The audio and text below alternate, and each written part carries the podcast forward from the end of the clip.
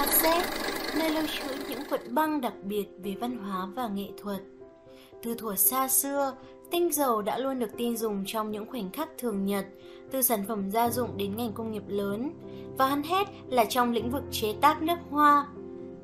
Ngày hôm nay, mời bạn cùng cassette tham gia vào chuyến phiêu lưu khám phá cách mà tinh dầu được tạo nên từ những nguyên liệu nguyên thủy từ tự nhiên với số podcast mang tựa đề Lịch sử nước hoa, các phương pháp chiết xuất tinh dầu. Phương pháp đầu tiên mà ca muốn giới thiệu đến bạn ngày hôm nay là phương pháp trưng cất, một kỹ thuật mà ắt hẳn mọi người đã rất quen thuộc. Nhiều loài thực vật có khả năng tổng hợp và tích lũy lượng lớn tinh dầu trong tế bào tiết là tế bào đựng những chất do chính tế bào đó tiết ra như tinh dầu, chất myrosin, tannin và chất nhầy. Trong quá trình trưng cất, hơi nước nóng làm vỡ các tế bào tiết và giải phóng các phân tử hương được hòa lẫn với nước. Sau khi được ngưng tụ bằng hệ thống sinh hàn, hỗn hợp này được thu hồi trong bình lọc nước và tinh chất hương sẽ tự động tách nhau ra vì sự khác biệt về tỷ trọng. Khi đó, tinh chất hương thu được gọi là tinh dầu, essential oil. Phần nước vẫn còn lẫn các phân tử hương nên vẫn còn mùi thơm, hay thường gọi ngày nay là hydrosol, như nước hoa hồng, nước hoa cam, được sử dụng cho những mục đích khác. Những công cụ trưng cất được các nhà khảo cổ học phát hiện ở Lưỡng Hà, Ấn Độ cổ đại, Hy Lạp hay Roma cho thấy phương pháp này đã xuất hiện trong tất cả các nền văn minh cổ xưa nhất mà chúng ta biết đến. Phương pháp trưng cất hơi nước là do thầy thuốc người Ba Tư Avicenna phát minh vào thế kỷ thứ 10 sau công nguyên. Ban đầu, phương pháp này dùng để tạo ra nước của hoa hoặc hydrosol, tên gọi thường dùng ngày nay. Vào thời điểm đó, hydrosol là sản phẩm trưng cất được ưa chuộng và sử dụng rộng rãi nhất trong y học. Còn tinh dầu, nếu được vô tình chiết xuất trong quá trình trưng cất thì chúng sẽ bị loại bỏ vì bị xem là hợp chất vô dụng. Mãi đến thế kỷ thứ 13, việc sử dụng tinh dầu trong nước hoa trở nên phổ biến ở châu Âu. Thời Trung Cổ, chúng đắt đến mức chỉ giới quý tộc mới có thể mua được. Các nhà giả kim châu Âu thế kỷ 15 và 16, trong đó có Paracelsus, đã tiếp tục phát triển kỹ thuật trưng cất và thu được nhiều loại tinh dầu mới. Năm 1500, nhà giả kim người Đức Hieronymus Brandtich đã xuất bản tác phẩm đầu tiên viết về chủ đề trưng cất mang tên Cuốn sách về nghệ thuật trưng cất. Vào thế kỷ thứ 16, phương pháp này đã phổ biến ở châu Âu đến mức kỳ hộ gia đình nào cũng đều có các dụng cụ thực hành tại nhà. Những chiếc máy trưng cất đầu tiên của nhiều dân tộc cổ đại được làm bằng đất sét. Sau đó, các bậc thầy Ả Rập bắt đầu sử dụng chất liệu đồng và cũng mang kỹ thuật này lan truyền đến châu Âu. Tuy nhiên, những bậc thầy vĩ đại nhất của châu Âu trong việc chế tạo nồi trung cất bằng đồng vẫn là người Bồ Đào Nha. Với sự phát triển của hóa học hiện đại từ thế kỷ 19 trở đi, quá trình trưng cất là nền tảng của các ngành công nghiệp lớn như nước hoa, hóa dầu, đồ uống có cồn. Do đó, ngày nay, trưng cất tinh dầu chỉ là một khía cạnh của trưng cất.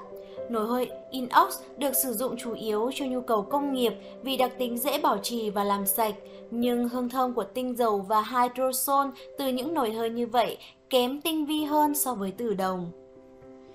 Ở thế kỷ 18, người ta phát hiện bên trong vỏ các loại cam quýt có chứa tinh dầu và để chiết xuất được lượng tinh chất quý giá này, người ta sử dụng cách thức ép lạnh. Đầu tiên, vỏ cam quýt sẽ được ngâm trong nước ấm, sau đó dùng miếng bọt biển bóp chúng bằng tay cho đến khi các tuyến dầu vỡ ra.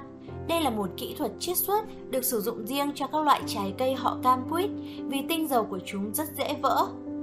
Quá trình ép phần lớn được thực hiện thủ công và không cần gian nhiệt. Phần chất thu vào miếng bọt biển và chứa trong thùng. Dần dần, nước trái cây và tinh dầu sẽ tách ra theo thời gian.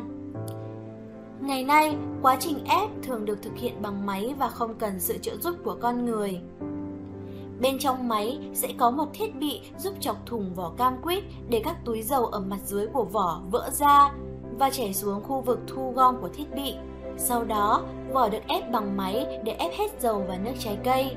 Tại thời điểm này, dầu và nước trái cây thu được vẫn chứa vỏ và các thành phần rắn của quả. Vì vậy, hỗn hợp này cần được ly tâm, một phương pháp tách các phân tử có khối lượng riêng khác nhau nhằm tách chất lỏng ra khỏi chất rắn. Từ đó, dầu sẽ tách ra khỏi lớp nước trái cây để tạo ra sản phẩm tinh dầu cuối cùng. Tinh dầu đã được sử dụng trong nhiều thiên niên kỷ, dù là về khía cạnh mùi hương hay dược tính chữa bệnh do đi kèm với một loạt các lợi ích toàn diện và đã được khoa học chứng minh là có thể hỗ trợ điều trị nhiều loại bệnh khác nhau. Ví dụ, nếu bạn đang bị chứng mất ngủ và khó để có được giấc ngủ chất lượng, mùi hương nhẹ nhàng của dầu hoa oải hương đã được chứng minh là có tác dụng hỗ trợ giúp bạn chìm vào giấc ngủ sâu bằng cách khuyến khích cơ thể giải phóng melatonin. Điều này giúp thúc đẩy nhịp sinh học lành mạnh, tạo điều kiện thuận lợi cho chu kỳ giấc ngủ tự nhiên. Vậy, tinh dầu có những lợi ích và công dụng như thế nào trong đời sống con người? Ngành công nghiệp mỹ phẩm sử dụng tinh dầu để tạo ra nước hoa, thêm hương thơm cho kem bôi và sữa tắm, hay thậm chí là nguồn chất chống oxy hóa tự nhiên trong một số sản phẩm chăm sóc sắc đẹp. Ngoài ra, thêm tinh dầu vào dầu massage và xoa bóp trên da cũng có thể giúp giảm căng thẳng và mệt mỏi. Một lưu ý đó là tuyệt đối không được nuốt và thoa tinh dầu trực tiếp lên da mà không pha loãng, trừ khi có sự hướng dẫn trực tiếp của chuyên gia chăm sóc sức khỏe. Vì tinh dầu không chỉ cực kỳ đậm đặc mà còn có thể gây kích ứng các tế bào nhạy cảm bên trong cơ thể. Nếu bạn đang gặp khó khăn trong việc tập trung, tinh dầu có thể giúp cải thiện và giảm mệt mỏi. Các loại tinh dầu với hiệu năng tăng cường tập trung đó là chanh, bạc hà, hương thảo hay cam ngọt. Những loại tinh dầu này có thể giúp bạn có động lực và nâng cao năng suất khi bạn cần nó nhất. Sau đây là một số thông tin thú vị về tinh dầu có lẽ sẽ khiến bạn thích thú khi tìm hiểu. Để kiểm tra độ tinh khiết của tinh dầu được chiết xuất tốt nhất bằng cách nhỏ một giọt lên giấy thủ công. Nếu sau 15 phút không còn chất gì đọng lại trên giấy thử thì có thể gọi là tinh dầu tinh khiết. Ngược lại, nếu có váng dầu sẽ được đánh giá là không tinh khiết.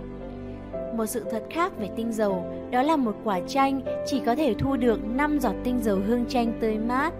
Điều đó có nghĩa là cần khoảng 34 quả chanh để tạo nên mỗi chai tinh dầu 10ml mang vị chua thanh đặc trưng của chanh. Và với một lọ tinh dầu bạc hà 10ml, người ta cần dùng đến 2,3 kg lá bạc hà. Trên thực tế, với 28 tách trà bạc hà mới chỉ tương đương với một giọt tinh dầu trong nguyên liệu này. Hay là để sản xuất một lọ tinh dầu hoa hồng 10ml, chúng ta cần đến gần 500.000 cánh hoa hồng tươi. Vì tinh dầu có tác dụng cực kỳ mạnh, chỉ cần một lượng nhỏ đã có thể tạo nên hiệu ứng mạnh mẽ trên cơ thể. Thế nên, khi sử dụng tinh dầu, bạn nên bắt đầu với một giọt duy nhất và sau đó chỉ nên tăng dần lượng dùng thích hợp khi thật sự cần thiết. Bằng cách này, bạn sẽ không bao giờ phải lo lắng về việc lãng phí những giọt tinh dầu quý giá và tránh được việc lạm dụng tinh dầu. Và đó cũng là tất cả những gì số podcast 68 lần này của cassette muốn chia sẻ đến với mọi người. Hy vọng rằng tập podcast về lịch sử nước hoa, các phương pháp chiết xuất tinh dầu đã đem lại cho bạn những thông tin thú vị về cách thức mà ngành điều chế hương thơm đã ứng dụng để chiết xuất tinh dầu. Cảm ơn bạn đã lắng nghe cassette ngày hôm nay. Hẹn gặp lại bạn trên hành trình khám phá những câu chuyện hương thơm đầy hứng khởi tại số podcast tiếp theo của cassette nhé.